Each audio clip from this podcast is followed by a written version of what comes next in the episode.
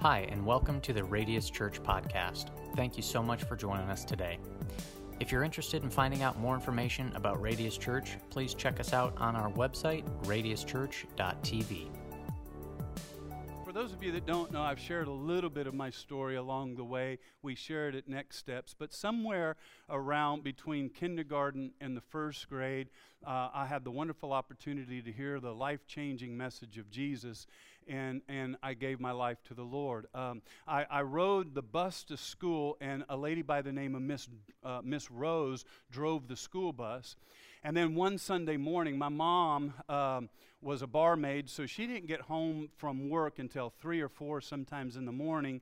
And so when I woke up, I needed to get out of the house because if I woke her up, uh, I was threatened with my life, okay? You know, mama's in sleep. You know, I can't blame them. And so I was out on the sidewalk playing literally with a broom handle and a smashed Coca Cola can, kicking it around.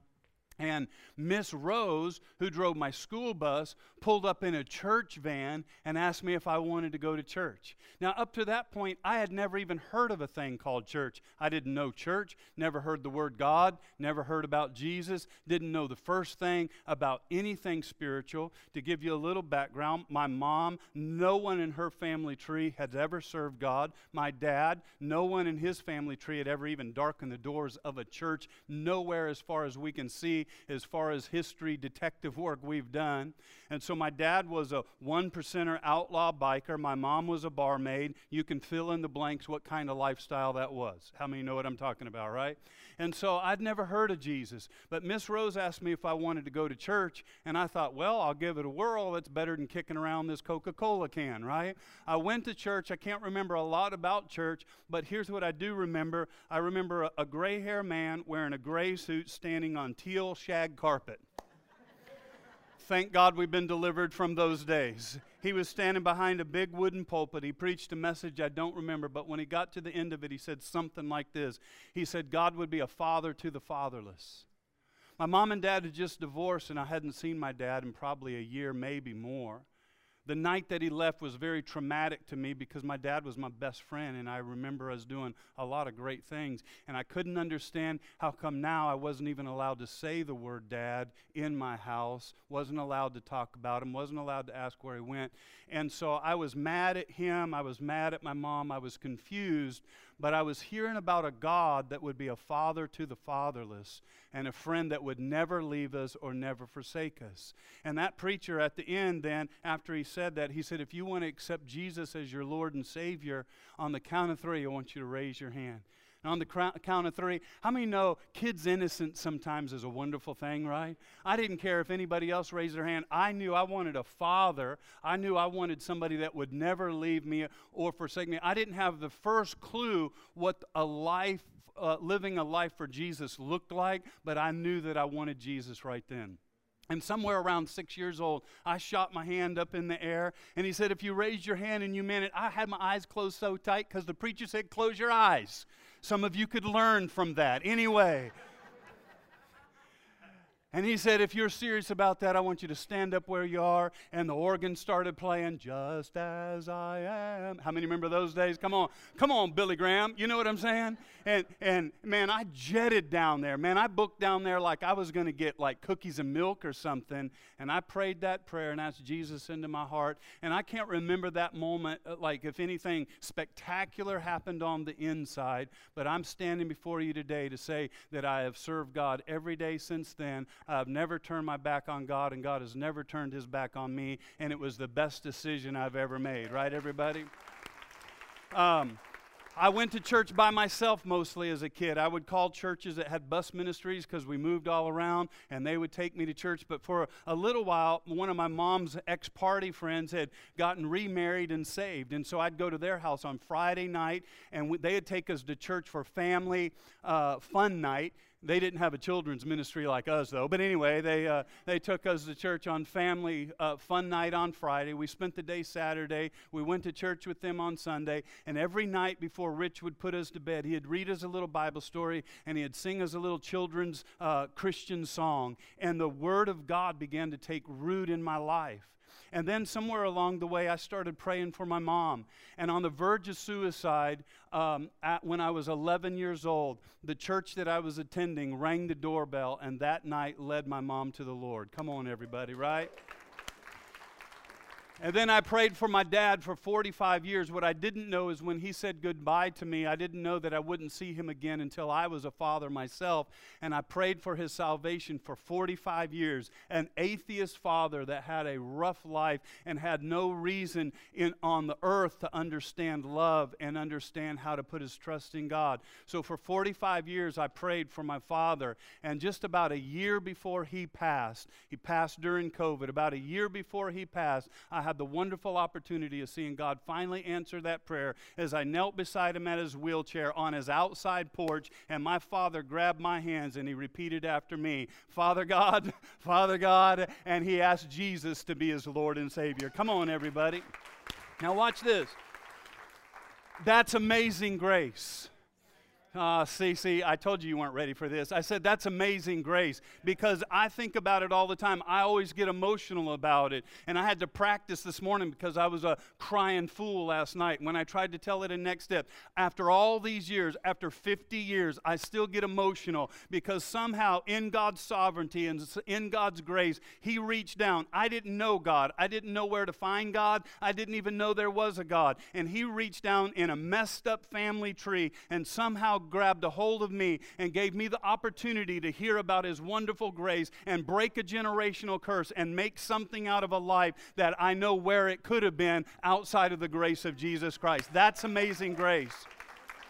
Come on, that's amazing grace. The fact that he saved my mom right in time before she ended her life, that's amazing grace. The fact that he saved my dad just months before he, he spent eternity without Christ, that's amazing grace. And ladies and gentlemen, I want to do this series because I want to remind you that this is our message. Amazing grace is our message. Amazing grace is why we're here today. Come on.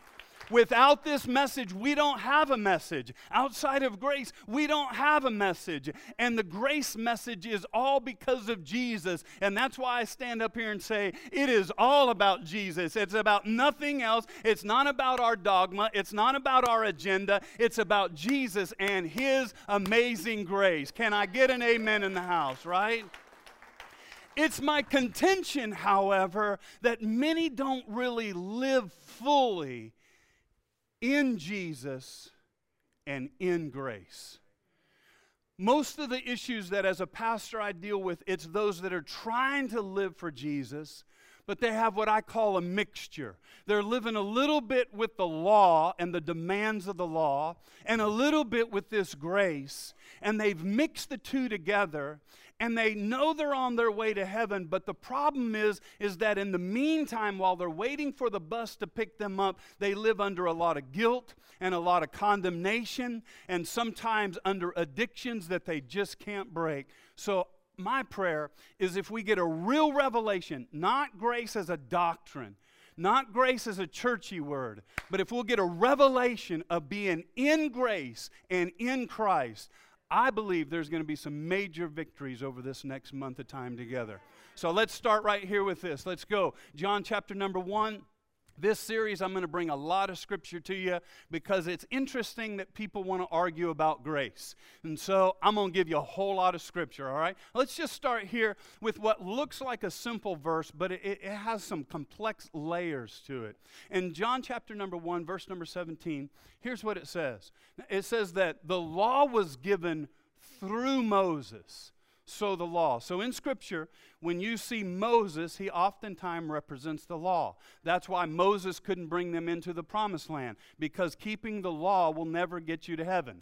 Woo! That's why we needed Joshua to bring them into the promised land because Joshua is an Old Testament picture of who Jesus is. And we need Jesus and we need grace to be in the promised land, into heaven, right? All right, that was a little extra. That's not in the notes. You can have that for free, all right, everybody? So, watch this. The law was given through Moses. Watch this, though. Grace and truth came. It wasn't delivered, grace came to live with us. Mm, so that he could be touched with the feelings of our infirmities, because it can't be grace if he can't be touched by what we are touched by. Come on. And so the law was given through Moses, impersonal, but grace came, grace and truth came through Jesus Christ, personal. He brought the message, so the message is grace. One of the f- things that I find interesting, and I want you to notice, is that, that the law was given, but grace came through Jesus. That's important. Here's another thing I want you to notice. I want you to notice that truth, look where truth is. For the law was given through Moses, period or comma, or eh, but grace, grace and truth came through Jesus Christ.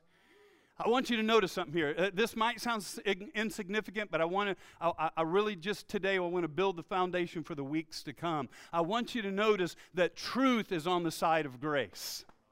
Mm-hmm. That's important. It's important as we go and you'll start connecting the dots. But I want you to notice that truth is on the side of grace because the Bible says, and you shall know the truth. Who is the truth? Jesus is the truth. Jesus is grace. Grace and truth are on the same side. And, and the reason that truth is on the side of grace and why that's important is because the Bible tells us in John chapter number 8, verse number 32, that you shall know the truth, and the truth is what will set you free. When you get a revelation of grace, it will set you free from the things that you cannot accomplish in your flesh. Come on now. Are you with me? And that's what finding freedom is all about.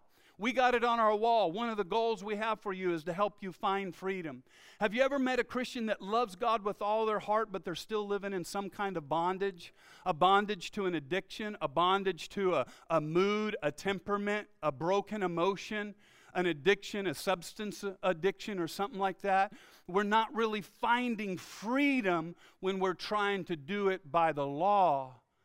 We begin to be set free of condemnation when we live in grace and in Jesus. I'll show you that through Scripture in just a moment. Um, and without realizing it, I'm not throwing stones, but I want to bring some revelation. Without realizing it, some churches, not all churches, but how many of you are mature enough to know just because it says God on the outside doesn't mean God's showing up on the inside? So, some churches and some Christians, maybe not on purpose, what happens is we try to live in both. We try to live a little bit by doing, and we try to live a little bit in grace. Usually it sounds something like this We get saved by grace, but then we got to work our butts off to stay saved, or we're not going to make it to heaven. And so we get controlled, and through that, condemnation comes. And, and um, when I grew up in church, I used to hear old time preachers say something like this they'd say, Well, you have to rightly divide the Word of God. Anybody ever heard that term? Anybody in church? Yeah, a handful of you have. Last night I was surprised. It, uh, it was like 50% of the crowd. Yeah, they've heard that. So growing up, I used to hear old time preachers when we would use a verse out of context or something like that, they'd say, Well, you got to rightly divide the Word of God. And I always thought that was interesting. I never dove into what that meant. I just thought he was saying, You got to know your Scripture and understand the Word of God. But no, what they were really preaching and what we need to understand and what you and I need to do is we need to, watch this, rightly divide the Word of God. Ah, ah did, did you get it? Rightly divide. What you can't see is I just I, I put my marker in my Bible right at Matthew 1. There is an Old Testament and there is a New Testament, and we got to quit trying to live mixing them together and trying for one to mean something that it wasn't supposed to mean and the other to mean something it was never supposed to mean. We have to divide the Word of God. Ah, some of you are already nervous because you got a religious spirit on you, but uh, we're going to break it off, all right? And we gotta we gotta divide the word of God. Because the Old Testament and the New Testament, watch this. The Old Testament is the old covenant of the law. The New Testament is the new covenant of grace. Aren't you glad today? In fact, I wish that when people first get saved, we could hide the Old Testament from them for at least a year until we get them discipled in the understanding of who Jesus is and the grace that He says. And then we could start talking about chopping heads off and people dying and giants dying and all that kind of stuff. Come on now, right? Now, the Bible tells us, Paul, Timothy tells us that all scripture is profitable, so that's not what I'm saying. But the Hebrew, this the Old Testament is the Hebrew scripture written for a people group. That doesn't mean we can't learn from it. That doesn't mean we throw it away. It means we have to accurately use this side and use this side. We don't use a hammer for every problem. Come on, everybody. Now, there's great principles in here. Matter of fact, next week I'm going to preach on the Ark of the Covenant out of the Old Testament, and I'm going to show you grace all over the Ark of the Covenant next week. But we have to rightly divide the word. Otherwise, what happens is we try to live with a mixture of both, not understanding either, and that's why so many Christians live under this guilt, condemnation, failure mindset. I'll never get over this because you're partly under the law and you're partly under grace. And, and the Old Testament law declares who man ought to be, but the New Testament grace reveals who God is. Would you rather get a picture of who you are or who God is? Come on now. The Old Testament law says that sins are remembered and punished. The New Testament grace says sins are forgiven and remembered no more. What side do you want to live on? Come on, right? I want you to notice something. This will come into play a little bit later. When you open your Bibles, it's just a little fun. This is on the left side. The Old Testament's on the left side, the New Testament's on the right side. And we're going to talk about that in just a minute. But let's make a few comparisons real quick. So in the Old Testament, we got Moses. You know the story. How many of you have seen the Ten Commandments? Come on, everybody seen the Ten Commandments? How many remember when Charlton Heston, known as Moses, goes up the mountain, gets the Ten Commandments, has an encounter with God, right? I've said it before. He goes up there looking like a shepherd. He gets an encounter with God, comes down looking like one of the Bee Gees. How many know, right? I mean, all of a sudden he's glowing, got feathered hair, sparkles all over him. You know, what I just, I, I don't even know what's going on with him. And, and so he goes up there and he gets the Ten Commandments. He has this encounter with God. And he comes into Pharaoh's court. Now, watch this Old Testament, New Testament, watch. Old Testament, under the law, under Moses, Moses shows up into Pharaoh's court. And the first miracle that is worked under the Old Testament is the turning water into blood resulting in death. Fast forward with me, and we'll see Jesus. Ah, we see Jesus, his first miracle under grace, turning water not into blood, but water into wine, not resulting in death, but resulting in celebration and life. What side are you going to live on? Are you guys hearing that today? And there's something more. He says something else about, and he saves the best wine for last. Ladies and gentlemen, we are living in the season of the best wine. We're living in the season of the best grace. We're living under the grace dispensation. And if you get a revelation of how much God loves you and that he forgave you, wow, come on. It changes from I have to do something to I get to do something. Second Corinthians Corinthians, Paul talks about this to the church of Corinth. He says, And he has made us competent as ministers of the new covenant, right? The new covenant. The new covenant, the covenant of grace. He's made us, he's made us competent ministers. Oh, wait a minute, I got to mess with this. I could see question marks floating over your heads. We are ministers of the gospel. When we go out and minister with the old covenant, when we sometimes it looks like picket signs. When we go out, sometimes it looks like social media posts. Sometimes it looks like preaching with a finger in the face.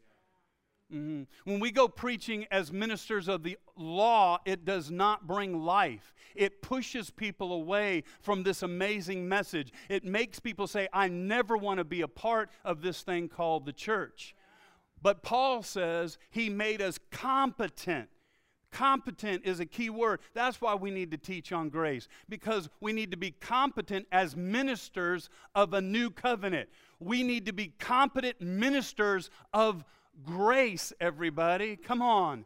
Grace won't push people away from God. Grace helps people understand how much God loves them no matter how much they've messed up. And don't act like you didn't need that love because we needed it also, right? Right, right. And watch this not of the letter, but of the Spirit. In other words, let me translate not of the letter of the law, but of the Spirit of grace.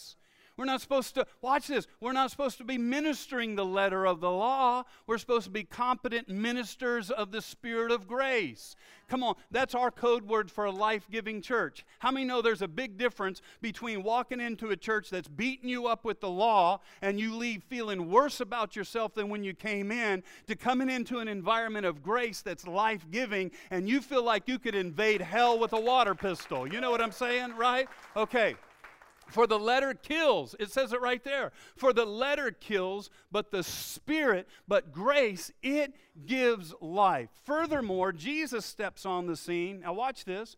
We got the Old Testament, Old Covenant law. Jesus steps on the scene, New Covenant of grace. The first few chapters until the cross, we're not fully in the dispensation of grace yet because some of what Jesus teaches, he's pointing back to the Old Testament but he's setting us up for the dispensation of grace that does not happen until after the cross. Okay? Now hold on, let me let some of you that have grown up in church off the hook. I'm not saying the law is not important, but you're going to have to give me three or four weeks to work all that out. So just set that aside. Don't be defensive about this. I'm not saying the law is not important, but that's not the pathway to salvation. Watch this. It's not even the pathways to victory and blessings in our life. Okay, thank you, honey, for agreeing with me. I appreciate that, all right? Because even Jesus shows up on the scene and, and Jesus begins to say, Hey guys, I want to tell you, you got to be careful. I'm getting ready to introduce a new wine to you, hmm, the best wine. I'm getting ready to introduce it. And you got to be careful that you don't take this new wine called grace and try to pour it into an old wineskin called religion. Ah, Come on now. Jesus says it in Matthew chapter something or another. Matthew chapter number 9. It says, Neither do people pour new wine into old wineskins. Why? Watch this, everybody. If they do, the skin will burst. If we try to take this wonderful message of grace and we try to pour it into the religious, the religious and legalistic wineskins of traditional church, come on. How many know the message of grace gets wasted? And spilled out when we are trying to be legalistic in religion in our social in our Christian gatherings. The message of grace is wasted when we try to preach grace, but we also mix it with all these rules that you can and can't do, or you can't be in our circle. You can't be in our club if you don't look like, talk like, act like, sing like, pray like we do. I told you I was ready for you today. Come on, are you guys ready? Right? All right. And, and, and, so if you do, it, it will be wasted. Let me give you one more thing a comparison. Um, when Moses was up on that mountain and he got the Ten Commandments, remember you said you watched the Ten Commandments? Remember? Remember Bee Gees getting the Ten Commandments? He gets the Ten Commandments. He comes down the mountain. Now, hold on, let me back up because some of you know what happens. 50 days prior to him getting the Ten Commandments was a day called Passover. Anybody remember? You seen the movie? You don't even have to read your Bible, but you seen the movie? Okay, on the movie, remember Moses shows up and says, Let my people go. Pharaoh says, Not a chance. He said, Okay, frogs are going to be in your house tonight. All right, woo, and it was terrible. And then it was going to be locusts, and then the water and the, all the stuff. But the last of the ten plagues was the death angel will come, and the firstborn of every house shall be dead. Except if you take an innocent lamb, you shed its blood. Come on, anybody know this? And puts the blood over the doorpost. It's called the day of Passover. I grew up in church singing, If I see the blood, if I see the blood. Come on, anybody know that? Is it too old fashioned for you? I will pass, I will pass over you. And it's the same thing. If he sees the blood, he will pass over, and the firstborn of that house shall not die. It's called the Passover. Fast forward 50 days.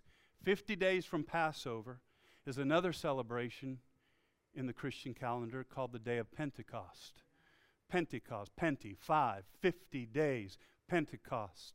50 days after Moses was up here getting the law, or excuse me, 50 days after the Passover, Moses is up getting the law. Follow this. He comes down the mountainside with the law.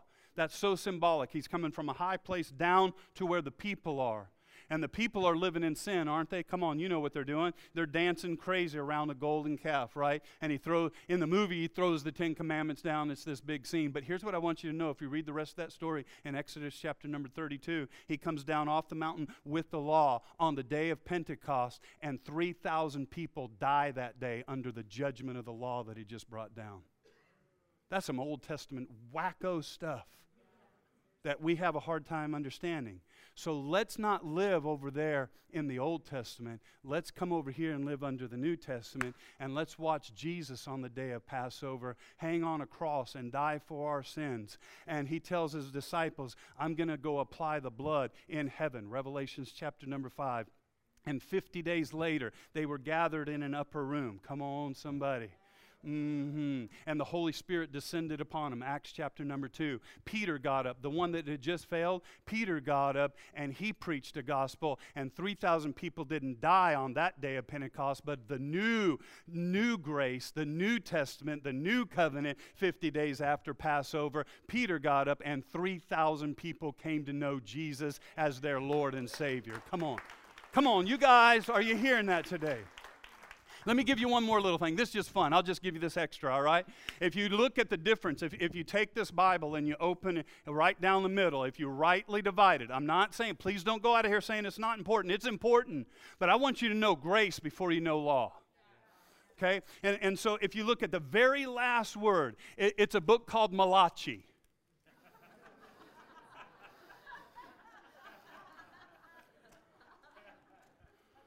Wait, wait a minute. Let me, see, let me put my glasses on. I'm not sure. Oh, oh, Malachi. I'm sorry, Malachi. Yeah, Malachi. It's a book called Malachi. And the very last word in the Old Testament is the word cursed. The very first word that Jesus preaches in the new covenant. Ah. Not the very first word he speaks. But he climbs up on the mountain and he preaches a message called the Sermon on the Mount. Anybody heard of that? The Beatitudes. The first word out of Jesus' mouth because he's getting ready to change the clock. He's getting ready to turn things from old covenant to new covenant. The old covenant, last word is cursed. Jesus steps on the scene. Come on, I got a new message for you. And the first word out of his mouth is the word bless. Come on. Would you rather live in the old covenant or would you rather live in the new te- covenant? Come on, right? Right, right? Some of you are getting it, some of you are a little PGA ish, but that's okay. You'll catch up, all right? Come on now. This is good stuff, everybody. So, so he's on the he's on the mountain, he's preaching the Beatitudes, he's he, he's preaching this message, and that's where I want to go. I want to look at some things he preached because he's getting ready to turn the corner, but it doesn't look like it at first. So you got to understand the grace dispensation it, it starts after the cross. Everything leading up to the cross, Jesus is bringing like new revelation, and people are, religious people are having a hard time with it. So let's go to the mountain where he's preaching the Beatitudes and let's look at it and see what he's doing. Otherwise, it'll be confusing. Jesus is preaching. Could you imagine being in church and hearing this sermon? Watch this. If your right eye causes you to stumble, gouge it out and throw it away. We got our elders up here with knives right now. All of you that have been looking at things, come on up here right now. We're going to take care of that sin. How many know this church would be the fastest decreasing church in Mount Vernon? How many know that, right? And then he goes on, he said, Well, Ken, you just said that Jesus came to bring grace. What's up with this? Hang on a minute. He says, It is better for you to lose one part of your body than for you, your whole body to be thrown into hell. Then he says this, and if your right hand causes you to stumble, cut it off and throw it away. wow, what is going on here? You said that Jesus showed up to preach this message of grace. Aren't you glad you don't come to church and you don't see anybody living by this law, right? I mean, I don't see any one eyed people looking at me today. I don't see any amputated people in here. If we live by the law, then we have to live 100% by the law. If we don't do all of the law, then we're sinners. Can you imagine? So, if Jesus is preaching grace, why is he preaching this? And let me bring you this, I hope this will be a revelation. Jesus is bringing the law back to its perfect standard. He's elevating how hard it is for us to truly find righteousness through the law. Because what the Pharisees and the teachers of the law had done, they had brought the law down to the human ability to keep the law, and now they were proud how good of a law keeper they were based on which ones they decided were important and not. Sounds like church, doesn't it? Mm-hmm. They had brought the, in other words, they showed up to Jesus very pious. Well, you know, we don't do this and we don't do that and we follow the law and we don't commit adultery. And Jesus said, Aha, let me preach a message on that real quick. Matthew chapter number five. He says, Oh, so you didn't commit adultery? Okay, but I tell you that anyone who looks on a woman lustfully has already committed adultery with her in his heart. How do you like me now? See, what he's doing is Jesus is using the law to bring the law keepers to an end of themselves. He's trying to break their arrogant, egotistical, pious, prideful. Have you ever met a proud Christian? Mm, if you haven't, maybe you're that one. I don't know. I, I don't know. I'm just messing with you guys. I'm just trying to make sure you're alive. Aren't you glad that Jesus never intended for you to cut off your hand and pluck out your eye, everybody? He's proving that no one can really get to God. Now, as I've already stated, churches will often preach that we're saved by grace. But how many of you have ever felt a bait and switch? We're saved by grace. But if you're going to be in our circle, you better adhere to these 20 rules. And if you don't, and so, what we do is we try to control you. And what we do is we reduce Christianity to, to behavioral modification, working on the outward things through self discipline rather than being in grace and the Holy Spirit working on us from the inside out. Come on. I had a guy in my church. I shared part of this story Wednesday night. Bear with me if you heard it before. We had a guy in our church in Michigan. We used to go down to this area called Shacktown, and we were rebuilding houses and busing these families into our home. It was a very poverty stricken neighborhood in the uh, inner city part of Detroit, and we were busing them over into our church. And, um, and this one family got so fired up. I remember him still. Every Christmas, I still get a little Merry Christmas from him. He got saved, his wife got saved, his two kids got saved, and, and it was wonderful and we had helped rebuild one of their homes so they had a good place to live. And then they went to our, in my denomination at the time, we have this thing called membership. He went to our membership class. Then our deacon board would interview them to see if they qualified to be uh, uh, uh, members of the church. And you had to not do this, and you had to do this, and you couldn't do this, and you better do this, and all these things. And I met him in the hallway on a Wednesday night when he finished his membership interview with tears in his eyes. He said, Ken, I'll never be back to your church. I love you very much, but I'll never be back. I said, What happened? What's wrong? And this is what he said to me. He said, I've come to the conclusion that it's easier to be a member of heaven than it is to be a member of your church. You know what we were doing back then? We closed our circle and we mixed the gospel and we didn't rightly divide it. Come on, are you hearing that today? Come on, everybody. Now, I want you to notice something. I got, I got to hurry. I want you to notice something about the Sermon on the Mount, okay? So if you read Matthew, you start the Sermon on the Mount. Jesus gets up and he preaches chapter 5, chapter 6, chapter 7. If you read it all, he preaches a total of 110 verses where he's elevating the law's requirement. But I want you to see what he does next, and I want you to see if you don't see the symbolism here. Watch this and see if you don't see the transition from the old covenant to the new covenant. It's symbolic in everything that's getting ready to happen. Let's look at it. Matthew chapter number 8 when Jesus came down. Okay, so he's been up there and he's elevated. If you're if you look at something, pluck out your eye. If your hand causes you to go, he's elevating the law. If you look at a woman lustfully, you've already committed adultery. If you're mad at your brother, you've already committed murder. Okay, all he's doing is he's he's he's elevating the law so that the law keepers in their piety realize, oh, wait, I thought I had this together. No, I need Jesus. He gets done giving the law from a high place up on a mountain. And I love this word. The Bible didn't have to use these words, but he uses when Jesus came down. Woo! Come on, is anybody ahead of me yet? You came from heaven to earth.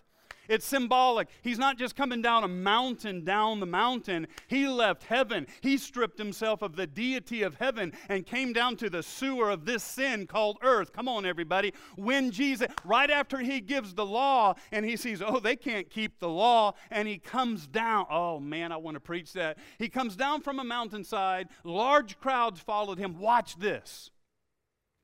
And a man with leprosy came and knelt before him. Notice this. As soon as he comes down the mountain, the first person he meets with is not a guy that's crippled, is not a guy that loses his eyesight. It's a guy with leprosy. Leprosy, what leprosy is to the physical body, uh, the, that's what sin is to the spiritual body. Anytime you see leprosy in Scripture, it's true, but it's also symbolic of our spiritual condition outside of grace. It's killing us. Come on, it's eating away at our soul. Now, I want you to see something. So there it is. Here's a picture of the transition, everybody. Are you guys with me out there?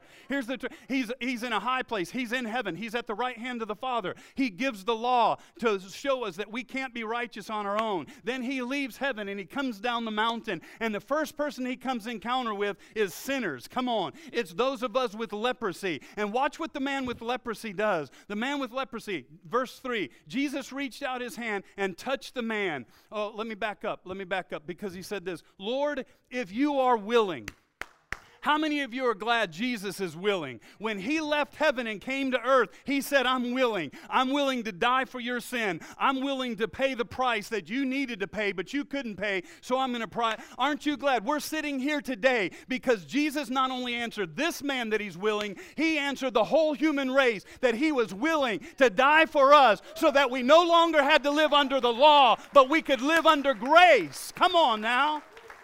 Woo! Come on, watch this, watch this, watch this. And he says, I am willing. Thank you, Jesus, that you're willing. And be clean. And immediately he was cleansed from his leprosy. Let me back up, though. He knelt before him. Watch what he said to him. He didn't say, Lord, what laws do I need to keep to get healed? Oh, I see light bulbs going on. He didn't say, What church should I become a member of so that I could be healed? He didn't say, What's the best Christian bumper sticker to put on my car that I could get healed?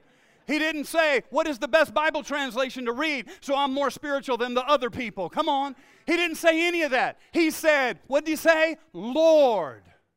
Oh, I think I heard something about that. I think I say this verse every week. I think I repeat Romans chapter number 10, verse number 9. And if you declare with your mouth that Jesus is, oh, you didn't say it loud enough. If you declare with your mouth that Jesus is, that's all there is. He didn't say one thing that if you keep the law. He didn't say one thing about if you do this. He didn't say one thing about if you talk right, act right, dress right. He said, if you call him Lord with your mouth, come on, and believe in your heart that God raised him from the dead, you will be saved. Come on and say amen.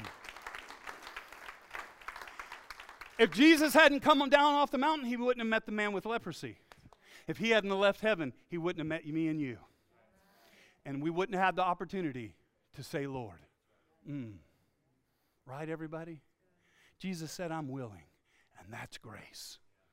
That's grace. Under the law, leprosy makes the clean unclean. But under grace, Jesus makes the unclean clean. That man did nothing for his healing except confess that Jesus is Lord. I don't know what any other church has ever told you. I don't know what anybody else has ever told you. But if you want to have a relationship with Jesus Christ, it's not about what you do and it's not about taking a bath before you get in the shower. Come on, somebody. It's about declaring that He is Lord. And by the way, grace is unmerited favor. It means you don't earn salvation. Amen on that one? Watch this. Now, let me give you a controversial one. Grace is unmerited favor. It means you don't earn salvation neither do you earn blessings. Because some people will mess up and will refuse to pray because they know they messed up and they're living under the law, so they're afraid to ask God to do anything because they're under the law of condemnation rather under the blessing of grace. When I mess up, I need my daddy more than when I don't mess up. Can I get an amen on that one, right, everybody? Come on now. Okay, I got to hurry. You guys still with me? Let me give you a scripture verse to prove that real quick. Um, Romans 2, it's God's kindness is intended to lead you to repentance. Some people think that as soon as we mess up, God's mad at us and angry with us and doesn't answer prayer. No, no, that's not rightly dividing the word. That's the left side of the book. But under grace, we're in Jesus, we're in favor. Come on, everybody. He say, Yeah, but if you preach that, Ken, people will just go out and do it whatever they want. No, they won't. When you truly understand the price that Jesus paid for us to live under grace and He keeps loving you and being kind to you, it changes I have to to I get to because of the kindness of a Father, not because of the judgment of a great and mighty judge. Come on, right? Right? That's how it works. All right. And so watch this. Let me take you to two more places. Can you handle it? John chapter number 21. Okay, now we're switching from old covenant to new covenant. Jesus has died on the cross. He's resurrected, defeated death, hell, and the grave. Now we're in grace. Because we don't have to be perfect because he came and lived perfect. And we don't have to die because he died. And if we receive his gift, we're covered in him, in grace. Got it? John chapter number 21.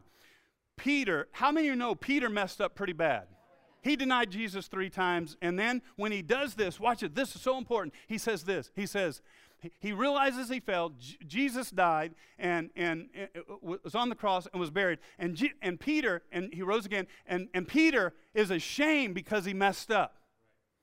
So in John 21, Peter says something crazy. Some of you men can appreciate this. Peter, all this is going on. He denied Jesus. Jesus died, hung on the cross, put in the tomb, rose again. And Peter said, Man, I can't handle it. I'm going fishing. It says that. Yeah, men, don't try to leverage that verse to tell your wives, I got to go fishing. Mark, rightly divide the word of God, all right? Men don't know a single Bible verse, but I got that one. I'm going fishing. I'm, I'm going fishing. Okay, but watch this. Here's what I want you to see Peter is condemned. Peter feels bad. He's messed up. He's denied Jesus. He's living under guilt. He's living under shame. Does anybody know the feeling of messing up and feeling condemnation and shame? Peter has messed up to Jesus who died for him. He feels condemned. He feels guilty. And so he says, I'm going fishing. Don't we do the same thing? When you live under the law, you will always have shame, and the shame will drive you back to the thing that you're the most comfortable with. You will always go back to the thing that you've been addicted to, the thing that you know your drug of choice. Come on, somebody. And that's why, under the law, you will never be broken free of your addictions and your habits and those things that are destroying your life because shame will always cause you to pick up that fishing pole and go back to the thing that is familiar in your life, even though you don't want to. Oh, come on now. But watch. Peter didn't recognize it was Jesus out there on the seashore. By the way, I got to tell you this Jesus is on the seashore of Galilee. He's got one foot on the sand and one foot in the water. It's symbolic that he's somewhere between heaven and earth. He's getting ready to ascend. He's still on earth telling his message, but he's getting ready to enter. In, oh, I, I don't have time for that, all right? It, but there he is. He's standing there, perfected, defeated death, hell, and the grave. Peter doesn't recognize him. And then Jesus says something crazy to him. He said, What are you guys doing? Well, we're fishing. See, Because it, the shame will always cause you to go back to what's familiar. Come on, anybody here have been addicted to a drug or, a, or a, an attitude or a, anything? Doesn't shame, it doesn't make you feel like coming to the Father. When you mess up, what does it make you do? Oh, I might as well just go all in then. Right? Come on, am I right? Wave at me if I'm right about it. Yeah. Because we're under the law, we're under condemnation. But when you get a revelation of grace, Jesus is on the seashore. Peter realizes it's him. Come on, you got to read your Bible. The Bible says that Peter jumped out of the boat half naked and ran to Jesus and embraced him. That's the difference between grace and condemnation. Condemnation in the law will make you go fishing, but grace in Jesus removes the condemnation. Now, his, his mess up was still there, but he ran to Jesus. That's why his kindness leads us to repent. Oh, I got to give you one more thing. I forgot almost. John chapter number 21. Jesus shows up, says, You've been fishing all night. And, and what'd you catch? Anybody know? There you go. Come on, there's my Bible scholars. You caught nothing. You caught nothing.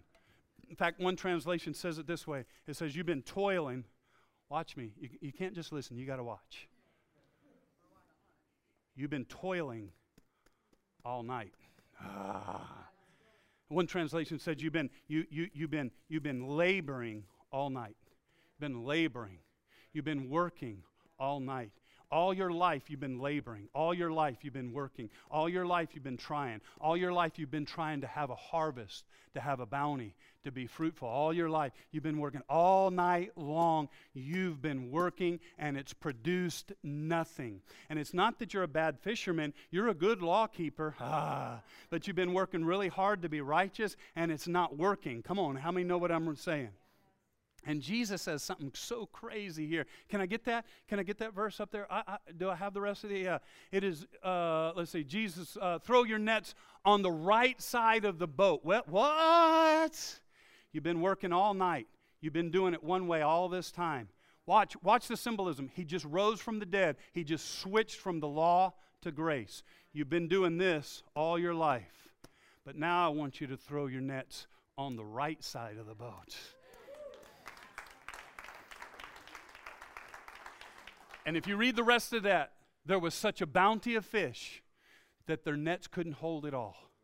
I am here to declare to you that if you'll get a revelation of God's amazing grace and you'll throw your nets, you'll start living your life on the right side, in the grace side. There will be such a harvest in your life. Come on, somebody. When you understand there is nothing you can do to change God's love for you, and when you mess up this week, God still loves you. You don't have to go fishing. You need to jump out. Skip the half naked part, but jump out and embrace Jesus. Come on and say a good amen to that, right? Okay, one more thing. It's 11 o'clock. I'm going to go five more minutes. Deal with it, all right? Here it is. Check this out. So, in John chapter number 11, one of my favorite stories, we know that Lazarus has died and he's in the grave. Anybody know this story? Raise your hand if you know this story. Okay, so it's in John chapter number 11. Lazarus was a friend of Jesus. Lazarus dies. Jesus doesn't even do hospital visitation. Can't believe it. You could have prayed over him, he could have been healed. He doesn't do that. And Lazarus dies, and Jesus doesn't even come to the funeral. What kind of friend are you? The Bible says that Lazarus has been in the grave for four days. And in fact, his sisters say he stinks. She might have said that before he died too. I don't know. But she said, he stinks. He's been in there for four days. And I want you to see, you know this story, Jesus is getting ready to raise him from the dead, right? When you begin to get a revelation of grace, you will see grace in every story you read. Watch this. Jesus, once more deeply moved, came to the tomb. It was a cave with a stone laid across the entrance. I wonder how many churches have a stone laid across the entrance. Hold, hold on, let me back up because maybe you don't know this. Anytime you see the word stone in Scripture, it's symbolic of what? The law. Anytime you see stone, the stone tablets, the stone, even, even the devil came to Jesus in the desert, remember, and he tempted him. He said, If you be the Son of God, then why don't you turn these stones into bread? You say, see, what he was trying to get Jesus to do is be willing to live by the law and get nourishment from the law. It's the same temptation he's putting on all of us still. That's a whole other thing. That was extra too, all right? So watch this. So Jesus shows up. He's getting ready to call Lazarus out of the grave. Come on, this, this is a major miracle, everybody. See, here's the problem when you grow up in church, you've heard this story so many times, you lose the wow factor. A dead guy, four days, is getting ready to come to life. It's not like it was four hours and maybe he was still alive. Four days, buried in the cave, grave clothes on. If he wasn't dead, he'd be dead after all that. Jesus shows up and said, Watch this, I'm getting ready to do something. I'm going to I'm going to raise him from the dead. Here's what blows my mind. For just a minute, my mind's messed up because I think of things very funny. I'm getting ready to call Lazarus out of the grave. Power. Oh, but could I get some disciples to help me move the stone out of the way? Wait a minute. You're getting ready to raise a dead guy up, but you need somebody else to move the rock? What? Jesus, once more deeply moved, came to the tomb. It was a cave with a stone laid across the entrance. Jesus says, Take away the stone because there's somebody in there that's dead that I want to bring back to life. Now, you didn't hear that. I believe that your friends, your mom, your dad, your aunt, your uncle, your coworker, they are in a tomb, dead, spiritually dead. And the reason that they can't come to life, he is saying today to his modern church, it is time for my disciples, for my church to get the stone out of the way, to get the religious rhetoric out of the way, to get the legalism out of the way, to get the piety out of the way, to get the garbage out of the way. Some I know we meet in the back of a Mexican restaurant, but let us move move this stone away from the door so those Lazarus can come in here and be resurrected in Christ. I wish somebody would give a shout to the Lord. Come on now. I got to do one thing. I got to do one thing or it's not finished. I got to just do this one little, let me put a bow on the top. Okay, here we go. Here we go. Right? Watch this. Then he comes out of the grave. Do I have any more on that? He comes out of the grave. Maybe I don't. There it is. When he said this, Jesus called in a loud voice, Lazarus, come out, and he came out. But watch this. Watch this. The dead man came out. His hands and feet were wrapped in strips of linen and clothes around his face. And Jesus said to them, Take off the grave clothes and let him go. So, watch this. Jesus did the resurrecting. Only Jesus can do the salvation. But he depended on the disciples. Come on, disciples. To move the law, to move the membership, to move the legalism out of the way his grace flooded that grave. He came to life. But watch this, that's not the end of the story. Because now he's saved, but he's still living in bondage. Yeah. Come on, I'm alive, but somebody help me with this, huh? I'm alive, but uh, I'm, I'm hindered. I really want to have joy. I really want to have peace. I feel like an idiot up here, right? I'm alive, but I'm still in bondage. The good news is they're on their way to heaven. They've been born again because we've removed the stone. But now we got to take it a step farther. It's not enough just to help them know God. Now we got to help them find freedom and begin to unravel the bondages uh, and the addictions uh, and the things that are keeping them from all that God wants them to be. Come on now. All right, I got to stop right there. I got too much. Would you stand with me? I just got to stop. If you don't stand, I'll keep on going.